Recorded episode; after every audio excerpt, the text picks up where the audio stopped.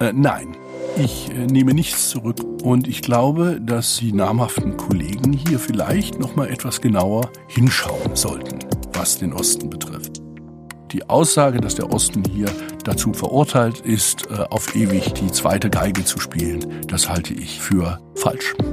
Wir haben hier ein Problem einer tiefen Spaltung unserer Gesellschaft, das müssen wir angehen. Ich spreche sehr gerne von der Tragik der Freiheit. Streitbar, der liberale Debattenpodcast der Friedrich Naumann Stiftung für die Freiheit. Folge 1. Generation Aufbruch. Ja, hallo und herzlich willkommen bei der ersten Folge von Streitbar. Mein Name ist Christoph Gieser und ich freue mich heute, Professor Karl-Heinz Paquet zu Gast zu haben. Er ist Vorsitzender der Friedrich-Naumann-Stiftung für die Freiheit, war unter anderem Dekan an der Fakultät für Wirtschaftswissenschaften an der Universität Magdeburg und von 2002 bis 2006 Finanzminister in Sachsen-Anhalt. Herr Paquet, herzlich willkommen und herzlichen Glückwunsch. Herzlichen Glückwunsch. Zu was? Ja, ähm, also ich habe gelesen, ich hoffe, die Information stimmt auch, dass Sie dieses Jahr gewissermaßen Silberhochzeit feiern. Und zwar äh, Silberhochzeit mit dem Osten Deutschlands. Wenn ich das richtig gesehen habe, 1995 kamen Sie nach Magdeburg und sind geblieben. Da wäre ich nicht drauf gekommen, aber rein arithmetisch stimmt es nicht ganz. Ich bin 1996 mit meiner Frau nach Magdeburg gezogen und habe den Lehrstuhl an der dortigen Universität äh, übernommen. Aber sind wir mal großzügig und sprechen wir gerne von okay. Hochzeit. Sehen Sie, man sollte im Internet ja nicht alles glauben, was dort steht. Das ist dann eben noch nicht ganz die Silberhochzeit, aber immerhin 24 Jahre. Das ist eine ziemlich lange Zeit.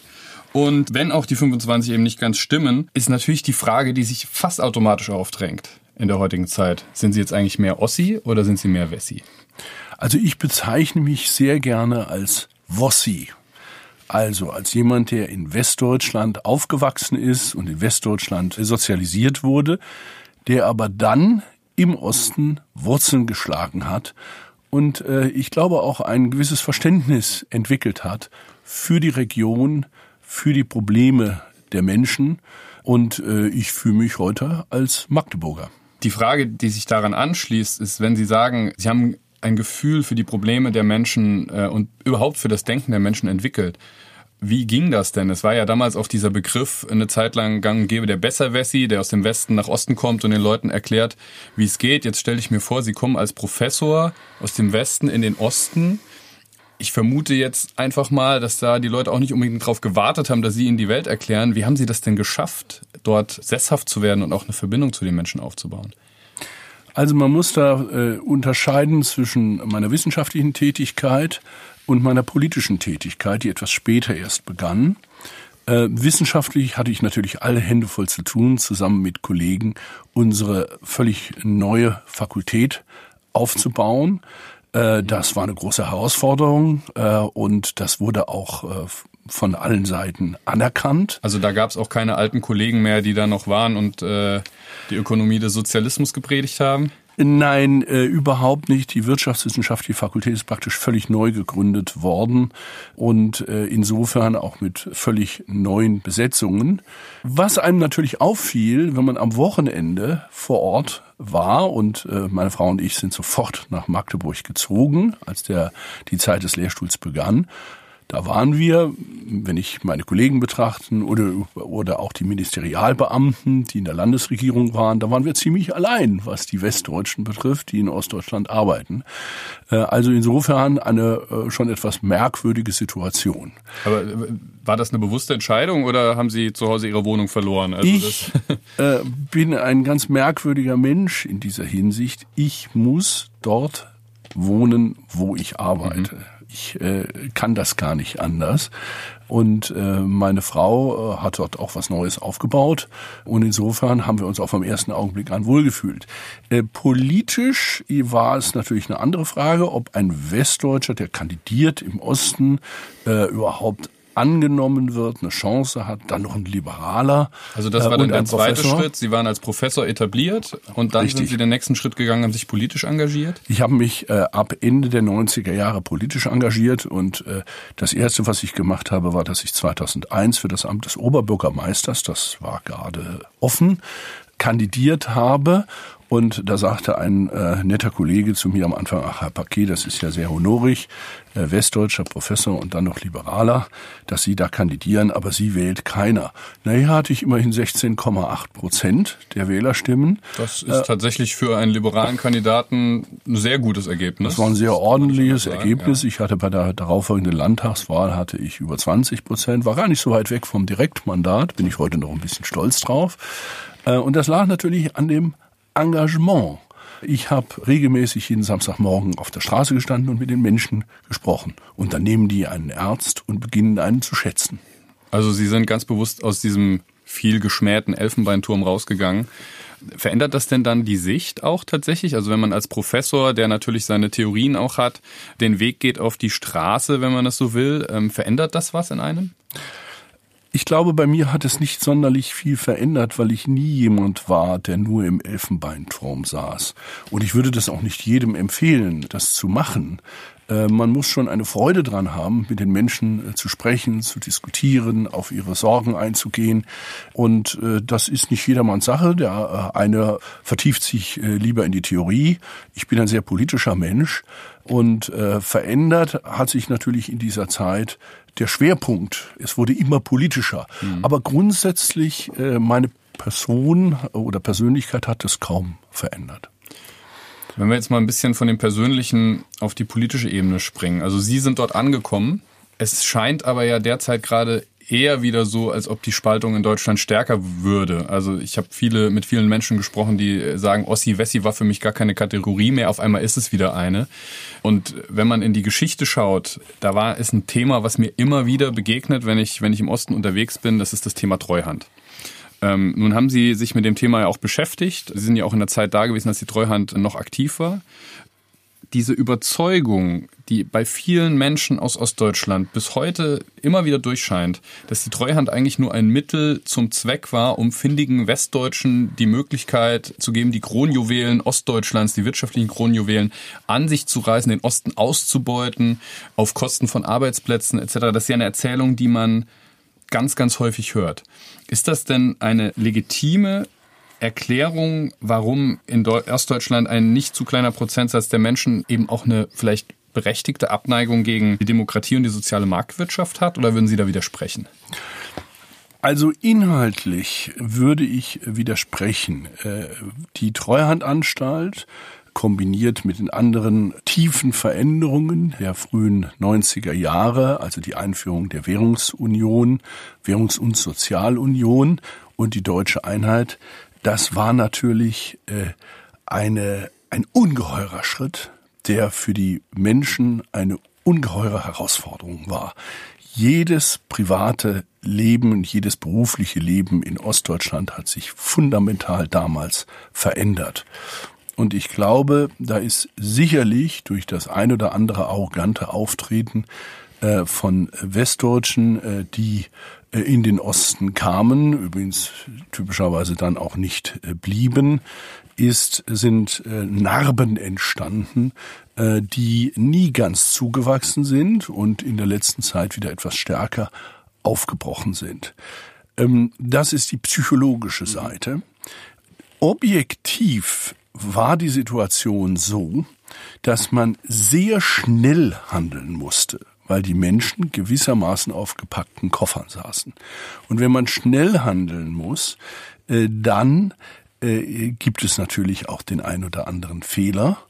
Ähm, aber man muss vor allem darauf achten, dass man eine Perspektive entwickelt für die Menschen, vor allem für die jungen Leistungsträger. Also muss man sagen, war in dem Augenblick fast die Freiheit äh, ein Problem, oder? Die Freiheit ja. auszureißen oder was heißt auszureißen, ja. in den Westen zu gehen, irgendwo anders hinzugehen, Exakt. vor allem also, für die Gutgebildeten. Äh, ähm, ich spreche sehr gerne von der Tragik der Freiheit. Mhm.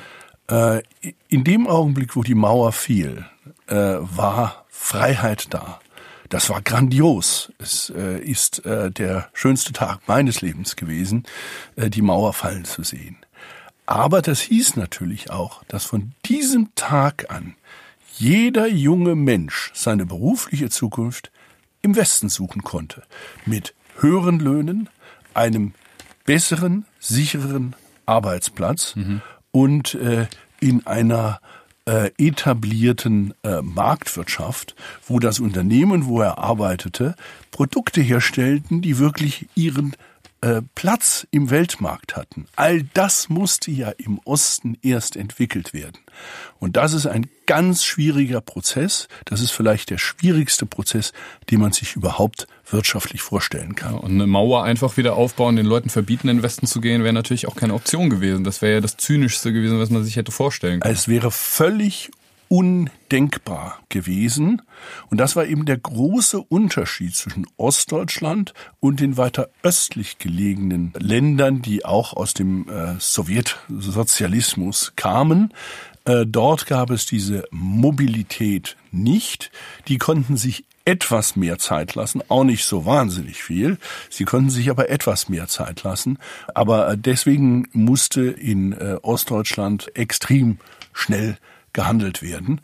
Das geschah, da wurden Fehler gemacht, aber im Wesentlichen war die Art der Privatisierung nicht falsch. Das können wir auch heute sehen äh, an den Ergebnissen. Ostdeutschland hat eine industrielle Entwicklung genommen, die sich sehen lassen kann. Es ist ein hervorragender, effizienter, äh, im Weltmarkt integrierter Industriestandort geworden.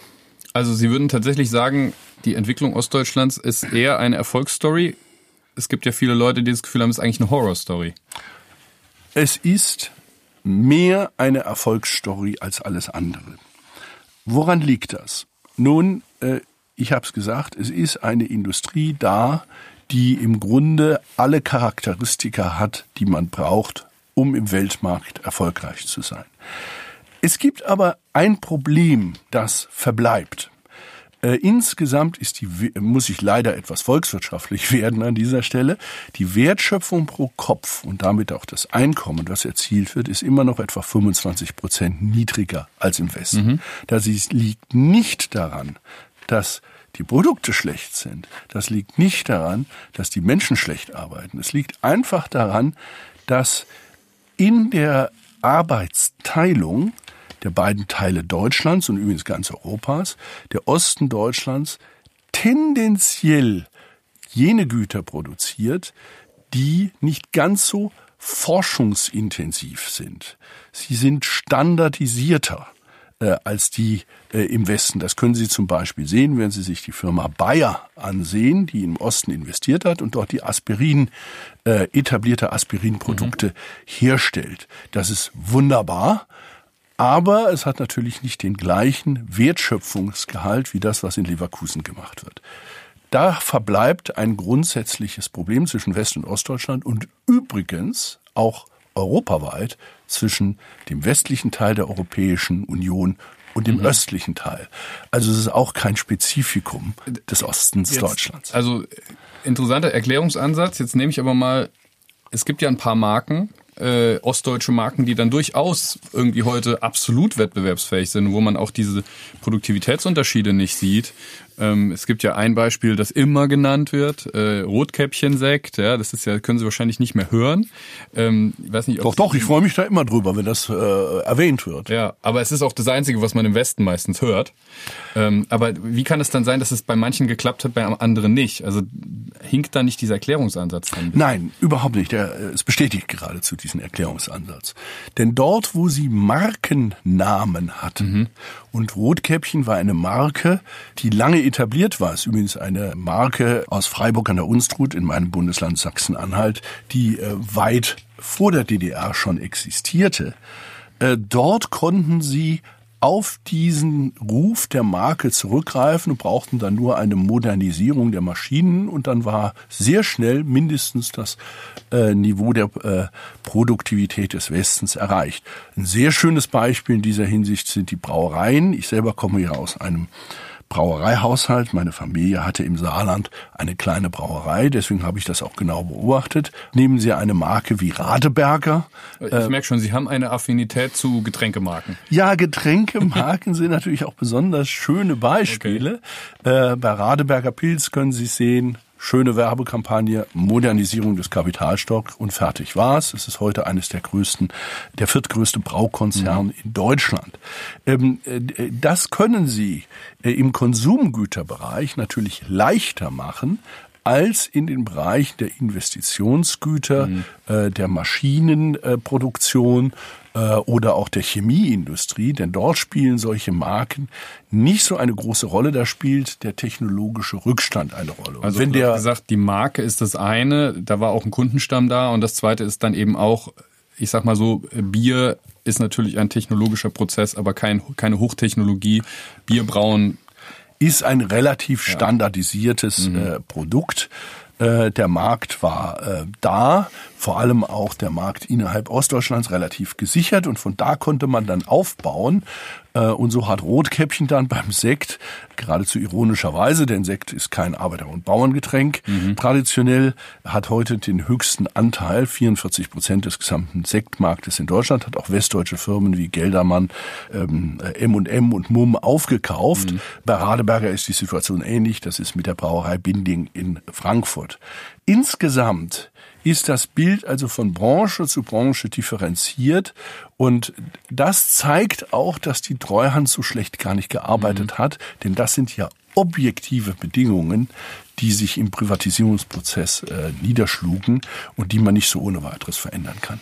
Ist natürlich dann trotzdem interessant, dass man das eigentlich, so wie Sie das jetzt darstellen, ganz gut belegen kann, aber die emotionale Komponente eben eine ganz andere ist. Ganz klar. Die emotionale Komponente ist natürlich eine völlig andere. Wenn Sie als Ingenieur oder als Facharbeiter in Dresden, Leipzig oder Magdeburg oder Erfurt Jahrzehnte unter schwierigsten Bedingungen Ihre Fachkompetenz eingebracht haben, dann fällt die Mauer und dann erklären ihnen sogenannte westdeutsche Experten, dass das, was sie produziert haben, leider keinen Platz im Weltmarkt finden kann. Dann ist das natürlich ein emotionaler Hammerschlag. Mhm. Und ich glaube, äh, diese Wirkung, die der hatte, ließ sich auch sehr schwer vermeiden. Man hätte an der einen oder anderen Stelle sicherlich sensibler miteinander reden können, aber man darf das Problem auch nicht in seiner Tragweite unterschätzen. Deswegen spreche ich gerne von Tragik. Hm. Und mit diesen Langfristwirkungen dieser Tragik müssen wir heute noch ein Stück weit umgehen. Also man muss eigentlich zwei Ebenen unterscheiden. Auf der ökonomischen Ebene hat die Treuhand nicht alles richtig gemacht. Wer kann das schon von sich sagen, aber einen ordentlichen Job gemacht. Ähm, es ist verständlich, dass es auf der persönlichen Ebene sich teilweise eben wie eine Demütigung, eine Erniedrigung anfühlen musste für die Menschen und die das vielleicht auch an die nächste Generation in dieser Wahrnehmung weitergeben. Ganz genau. Und man muss auch Verständnis dafür haben, dass diejenigen, die persönlich davon betroffen sind, auch vielleicht in einem Alter sind, wo sie in das Neue nicht mehr so gut einsteigen mhm. konnten, und einfach äh, nicht in bester Laune äh, das äh, gelobt haben, was da gemacht wurde. Das ist doch völlig normal. Das war übrigens in kleinerem Rahmen in Strukturkrisenregionen äh, des Westens ganz genauso. Ich komme aus dem Saarland. Mhm. Im Saarland war es genauso mit der äh, Kohle- und Stahlindustrie. Im Ruhrgebiet war es genauso und ich könnte die Aufzählung weiter mhm. verlängern. Das ist jetzt ein Blick in die Vergangenheit gewesen. Ich äh, rück jetzt ein bisschen weniger in die Vergangenheit, aber auch nochmal in die Vergangenheit. Im Jahr 2009 habe ich einen Satz von Ihnen gefunden in einem Artikel. Ähm, da mit Blick auf den Osten sagen Sie, von einer Stagnation des Aufholprozesses kann also keine Rede sein. Ähm, das heißt, Sie haben 2009 positiv in die Zukunft geschaut. Jetzt habe ich gleichzeitig äh, aus 2019, also jetzt vor ein paar Monaten, Statements gefunden von einer ganzen Zahl namhafter Ökonomen, die sich hinter der Aussage versammelt haben, äh, der Osten stagniert und hat faktisch keine Chance, jemals zum Westen aufzuschließen. Ähm, das ist jetzt eben die Frage, weg von der Treuhand, aber haben Sie sich 2009 vertan? Ist da einfach der Aufholprozess seitdem nicht mehr weitergegangen? War es das für den Osten? Äh, nein. Äh, ich äh, nehme nichts zurück von dem, was ich damals gesagt habe. Und ich glaube, dass die namhaften Kollegen hier vielleicht noch mal etwas genauer hinschauen sollten, was den Osten betrifft. Wir sehen in Ostdeutschland Regionen, die sich sehr gut entwickeln, vor allem urbane Regionen, die Städte Dresden, Leipzig, mhm. äh, Leipzig-Halle, das Ballungsgebiet Magdeburg, Erfurt, Chemnitz, die entwickeln sich sehr ordentlich. Äh, es ist äh, dort wieder ein Bevölkerungswachstum da. Es gibt natürlich Regionen, ländliche, entlegene Regionen, da ist es erheblich schwieriger. Also insofern ist es eher ein Strukturwandel, äh, der durchaus Wachstumspole mit sich bringt, der eine gewisse Ähnlichkeit hat mit dem im Westen. Hinzu kommt ein Punkt, der äh, völlig vernachlässigt wird von vielen Beobachtern, auch wissenschaftlichen. Das ist das Wachstum der Großregion Berlin. Denn Berlin äh, ist eine Stadt mit inzwischen 3,5 Millionen Einwohnern, die seit etwa 15 Jahren kräftig wächst. Und hier bietet sich die Möglichkeit, dass innerhalb des Ostens wieder ähnlich wie vor dem Zweiten Weltkrieg äh, eine äh, Arbeitsteilung zwischen den Regionen entsteht, die dann auch das nötige Innovationspotenzial mitbringt, damit der Westen aufholt. Sie sind ja Liberaler. Das äh, muss man ja einfach jetzt mal aus einer liberalen Perspektive würde man ja jetzt sagen, okay, die wirtschaftliche Entwicklung ist so, die Zahlen, die die Kollegen da zu Rate ziehen, die sind halt so, wie sie sind. Die Politik will sich da sowieso nicht groß einmischen, also fehlt mir jetzt ein bisschen die, ja, die Idee, wie das, was Sie beschreiben, angeschoben werden kann. Oder ist das ein falscher Ansatz? Vielleicht auch ein Blick auf die Rolle der Politik. Was ist denn die Rolle der Politik? Also man muss zunächst schauen, wo liegt der Engpass? Und der Engpass liegt in dem, was ich vorhin erwähnt hatte, dass der Osten nicht genug innovationsträchtige Produkte produziert. Innovationen entstehen aber nur dort, wo es öffentliche Forschungs- und Wissenschaftseinrichtungen gibt, Universitäten, Fachhochschule, mhm. Max-Planck-Institute, Fraunhofer-Institute und so weiter und so weiter.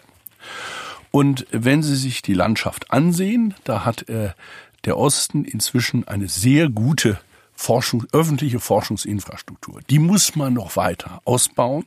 Man muss auch die Verbindung zu dem äh, eigentlichen ähm, äh, Wachstumspol und Motor Berlin stärker vernetzen und dann entsteht ein Bild, das ein bisschen Ähnlichkeit hat wie das Bild des Aufstiegs Bayerns nach dem Zweiten Weltkrieg. Also der Staat hat hier schon eine ganz wesentliche also Sie Aufgabe. Sie wollen mir jetzt erzählen, dass Sie als Liberaler Franz Josef Strauß gut finden?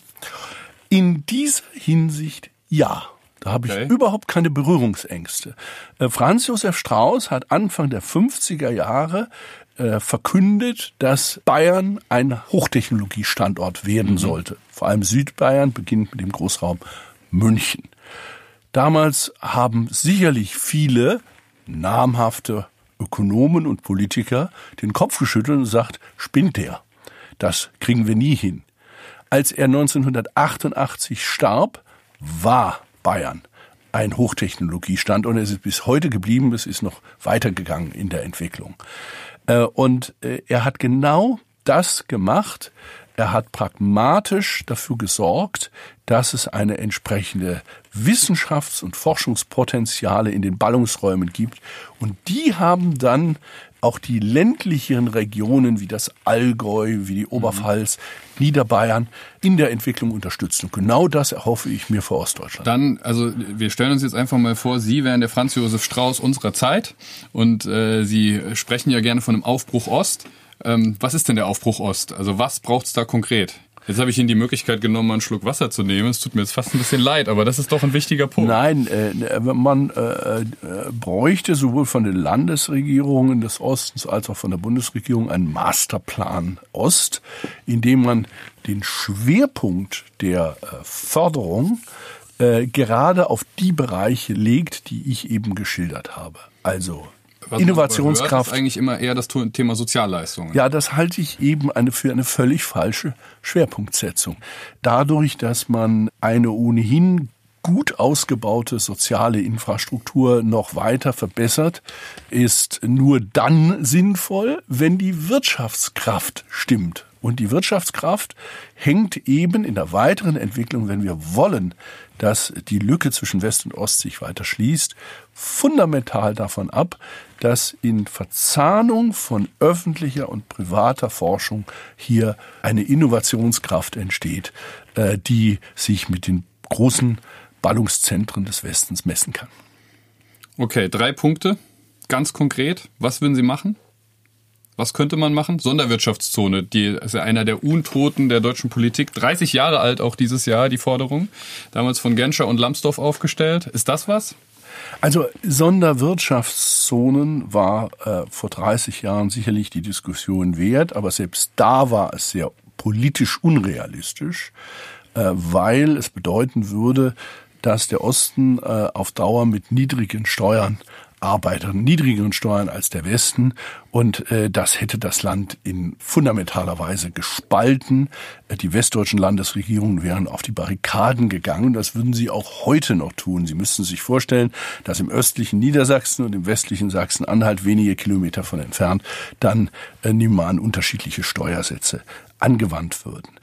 Was allerdings richtig ist, dass man den Kommunen, den Ländern die Möglichkeit schafft, flexibel zu agieren.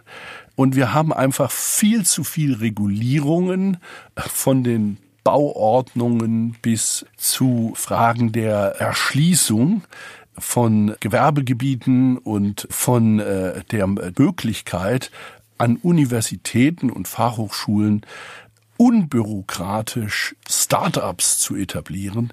Da gibt es eine Fülle von Möglichkeiten, äh, wo man Freiräume jetzt, schaffen Das würde muss. jetzt aber natürlich eigentlich auch die Bürgermeister, die ich so kenne aus Westdeutschland, die würden das auch sofort unterschreiben. Also Ja, die sollen es auch tun. Ich habe doch überhaupt nichts dagegen. Also Sie sagen dass, nicht, das müsste was spezifisch nur auf Ostdeutschland angewandtes sein, sondern Sie glauben, dass Richtig. ein Rückfahren der Bürokratisierung, ein Entzünden gewissermaßen von Möglichkeiten für Innovation dem Osten auch Möglichkeiten bieten. Auch der Westen hat strukturschwächere Regionen. Ist ja nicht alles Gold, was glänzt im Westen.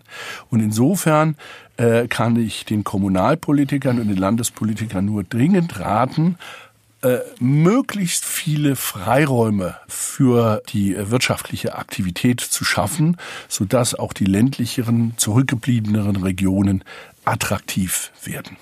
Das ist jetzt sowieso, wenn wir zum Wirtschaftlichen jetzt da ein bisschen so einen Abbinder machen langsam, ähm, bevor wir auch noch auf die gesellschaftliche Perspektive schauen, die Frage, Gibt es denn den Osten überhaupt aus einer ökonomischen Perspektive? Weil die Frage, was jetzt Silicon Saxony, also die Gegend rund um, um Dresden, Leipzig, Halle, mit einer Masse an Hochtechnologieunternehmen mit dem platten Land in Mecklenburg-Vorpommern zu tun hat, ähm, die stellt sich ja doch. Also inwieweit kann etwas, was für das eine gut ist, auch dem anderen helfen? Das, ähm naja, man muss sehr genau unterscheiden. Es gibt im Osten sehr große Unterschiede. Es gibt auch im Westen sehr große Unterschiede zwischen Regionen. Was der Unterschied zwischen West und Ost ist, ist eben, dass selbst Silicon Saxony, also ba der Ballungsraum um Dresden, noch nicht die Wertschöpfung pro Kopf hat, die zum Beispiel der Ballungsraum Stuttgart, der Ballungsraum München, der Ballungsraum Hamburg hat. Mhm. Also da gibt es schon noch Unterschiede, systematische Unterschiede zwischen Ost und West und das beschreibt schon den Aufholprozess. Aber der Aufholprozess wird natürlich besonders, die Dynamik des Aufholprozesses wird natürlich eher in den urbanen Ballungsräumen und um sie herum äh, passieren im Osten als auf dem äh, entlegenen flachen Land. Da muss man aufpassen, dass die nicht zu stark abgehängt werden. Das hätte sonst auch politische Implikationen, die wir ja schon beobachten. Äh, aber die Dynamik für die Region kommt aus den urbanen Regionen und kommt eben vor allem auch aus Berlin und dem Umland. Also das heißt, wenn ich es richtig verstehe, geht es darum, gar nicht unbedingt den Osten mit dem Westen zu vergleichen, sondern äh, die urbanen Zentren des Ostens mit den urbanen Zentren des Westens und die ländlichen Regionen des Ostens mit den ländlichen Regionen des Westens und da eben entsprechende maßgeschneiderte Lösungen zu finden. Ähm, richtig. Also wir brauchen ein sehr differenziertes äh, Programm. Die Zeit äh, simpler Förderprogramme und der Gießkanne ist vorbei.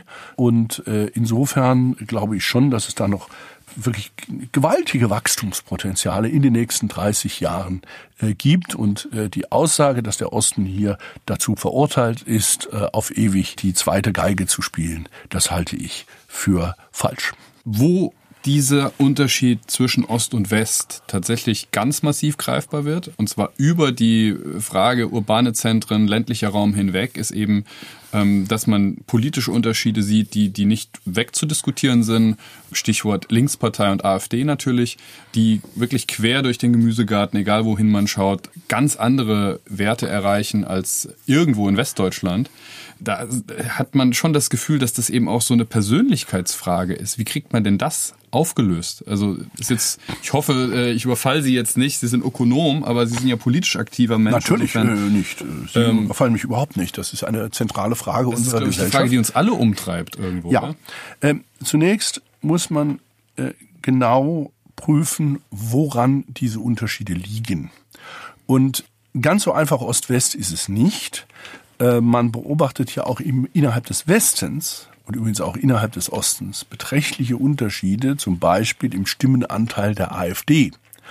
Und diese ähm, Stimmenanteile der AfD sind im Südosten Deutschlands, zum Beispiel in Bayern, weit höher als im Nordwesten Deutschlands, in Nordrhein-Westfalen oder in Niedersachsen oder Schleswig-Holstein. Und dies, obwohl in Bayern die wirtschaftliche Situation stärker ist. Muss, es muss also um etwas anderes gehen. Ähm, und ich glaube. Also dieser Erklärungsansatz, den man von links häufig hört, es ist ein ökonomisches Thema, die Leute, es geht ihnen schlecht, deswegen wählen sie so. Das ist, ähm, das ist äh, zu platt. Das ist mindestens zu platt wenn nicht gar falsch. Mhm. Ähm, wir sehen äh, innerhalb des Ostens ja auch äh, die Hochburgen der AfD in Sachsen und Sachsen ist die Region, die, wenn man es vergleicht mit den anderen, wirtschaftlich äh, ja, am besten dasteht. Ähm, der Unterschied zu den anderen Regionen ist nicht so groß, wie oft in der Öffentlichkeit mhm. vermutet, aber er ist da. Also auch hier das Wirtschaftliche kann es nicht sein. Ich glaube, äh, es ist ähm, eine tiefe psychologische Betroffenheit in den Regionen, die einfach das Gefühl haben, dass die Politik insgesamt dominiert wird von äh, Interessen, mit denen sie nichts zu tun haben. Wir können das übrigens auch in Europa beobachten, zwischen Westeuropa und Osteuropa. Sie sehen autokratische Tendenzen in Polen äh, und nationalkonservative Tendenzen.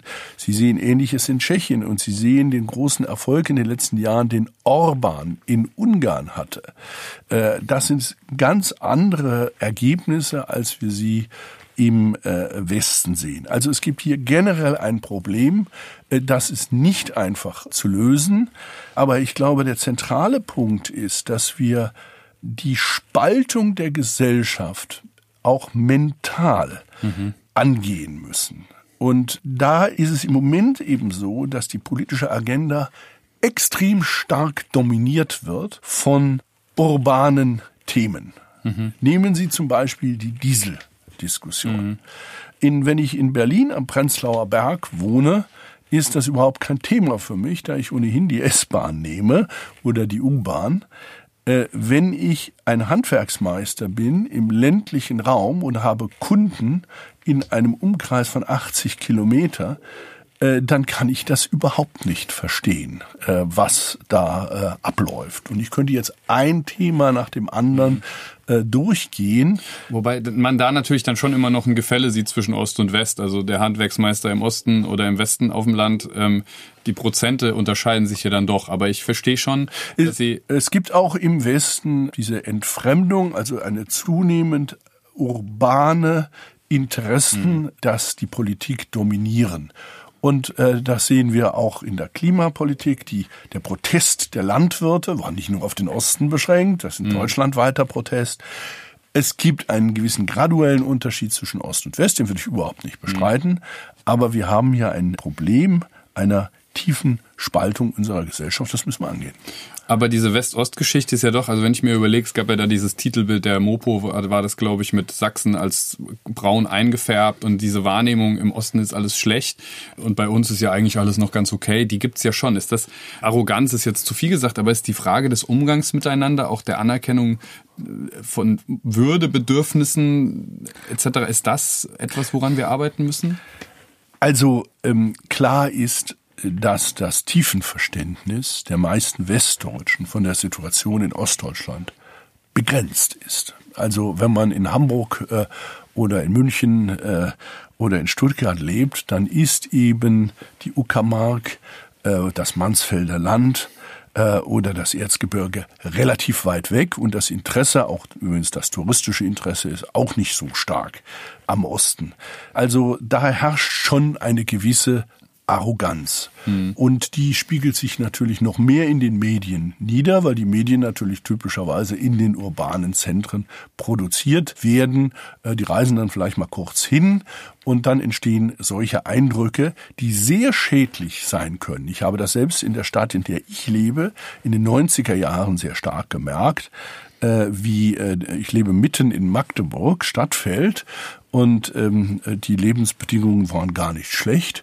Aber wenn ich den Spiegel gelesen in die Hand bekam äh, und über die Lebensbedingungen in Magdeburg, die Konflikte in der Stadt und so weiter, dann hatte ich den Eindruck, äh, der Spiegel spricht von Beirut oder von Belfast und nicht von Magdeburg.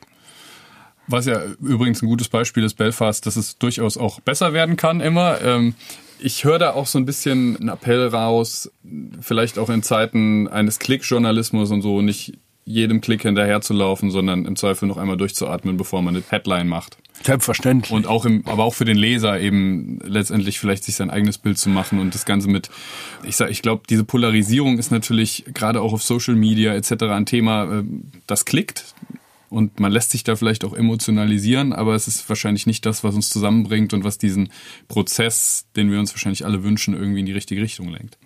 Ja, also äh, ich kann immer nur mit Nachdruck äh, bitten und fordern, dass man seine Vorurteile überprüft, möglichst durch eigene Anschauung. Ich habe das in der Stadt, in der ich lebe, in Magdeburg, immer wieder erlebt. Es sind ja viele nach Magdeburg aus beruflichen Gründen, Gründe des Studiums gekommen. Und ich habe bis zum heutigen Tag kaum jemanden getroffen, der, wenn er mal da war, anschließend gesagt hat, ist ja genauso schlimm hier, wie ich mir das vorgestellt habe. Immer das Gegenteil. Die Menschen haben gesagt, ja, das ist ja eigentlich, hier kann man ja wunderbar leben. Und ähm, da muss einfach, muss man an den eigenen Vorurteilen arbeiten. Also Sie werben nachhaltig für Magdeburg, das merke bah. ich schon. Sagen Sie mir noch zwei andere Orte, die man im Osten mal besuchen sollte? Nein, ähm, äh, das geht nicht um Magdeburg. Ich, äh, ich erwähne nur Magdeburg, weil Magdeburg und Chemnitz die beiden Orte waren, die vielleicht den dramatischsten Strukturwandel erlebt haben. Ich glaube, Werbung für Leipzig, äh, Dresden äh, und Erfurt und Weimar muss ich nicht unbedingt machen. Von Potsdam uns, ganz Dann sagen Sie uns noch einen Geheimtipp, wo Sie gerne sind, wenn Sie im Osten unterwegs sind die mecklenburgische Küste ist wunderschön. Mhm. Der Vorratsraum ist wunderschön. Mhm.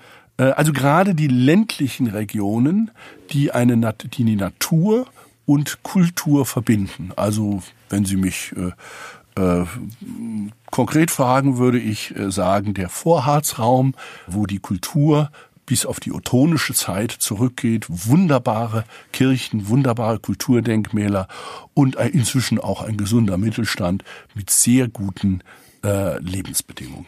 Ähm, ja, damit kommen wir tatsächlich auch schon zum Schluss, fast zum Schluss unseres Gesprächs.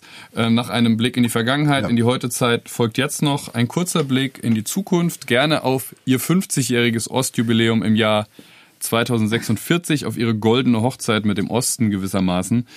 Und äh, mit Blick in diese Zukunft würde ich gerne von Ihnen wissen, was wünschen Sie sich für die Entwicklung der fünf ostdeutschen Bundesländer bis dahin und welche Weiche muss unbedingt gestellt werden, damit diese Entwicklung auch eintritt? Also ich wünsche mir natürlich, dass äh, die ostdeutschen Länder sich vom Westen im wirtschaftlichen Entwicklungsniveau, in der Innovationskraft nicht mehr unterscheiden, dass wir diesen Rest des Weges äh, mit großem Erfolg hinter also uns bringen. Der Osten soll gewissermaßen Ihre Kollegen eines Besseren belehren.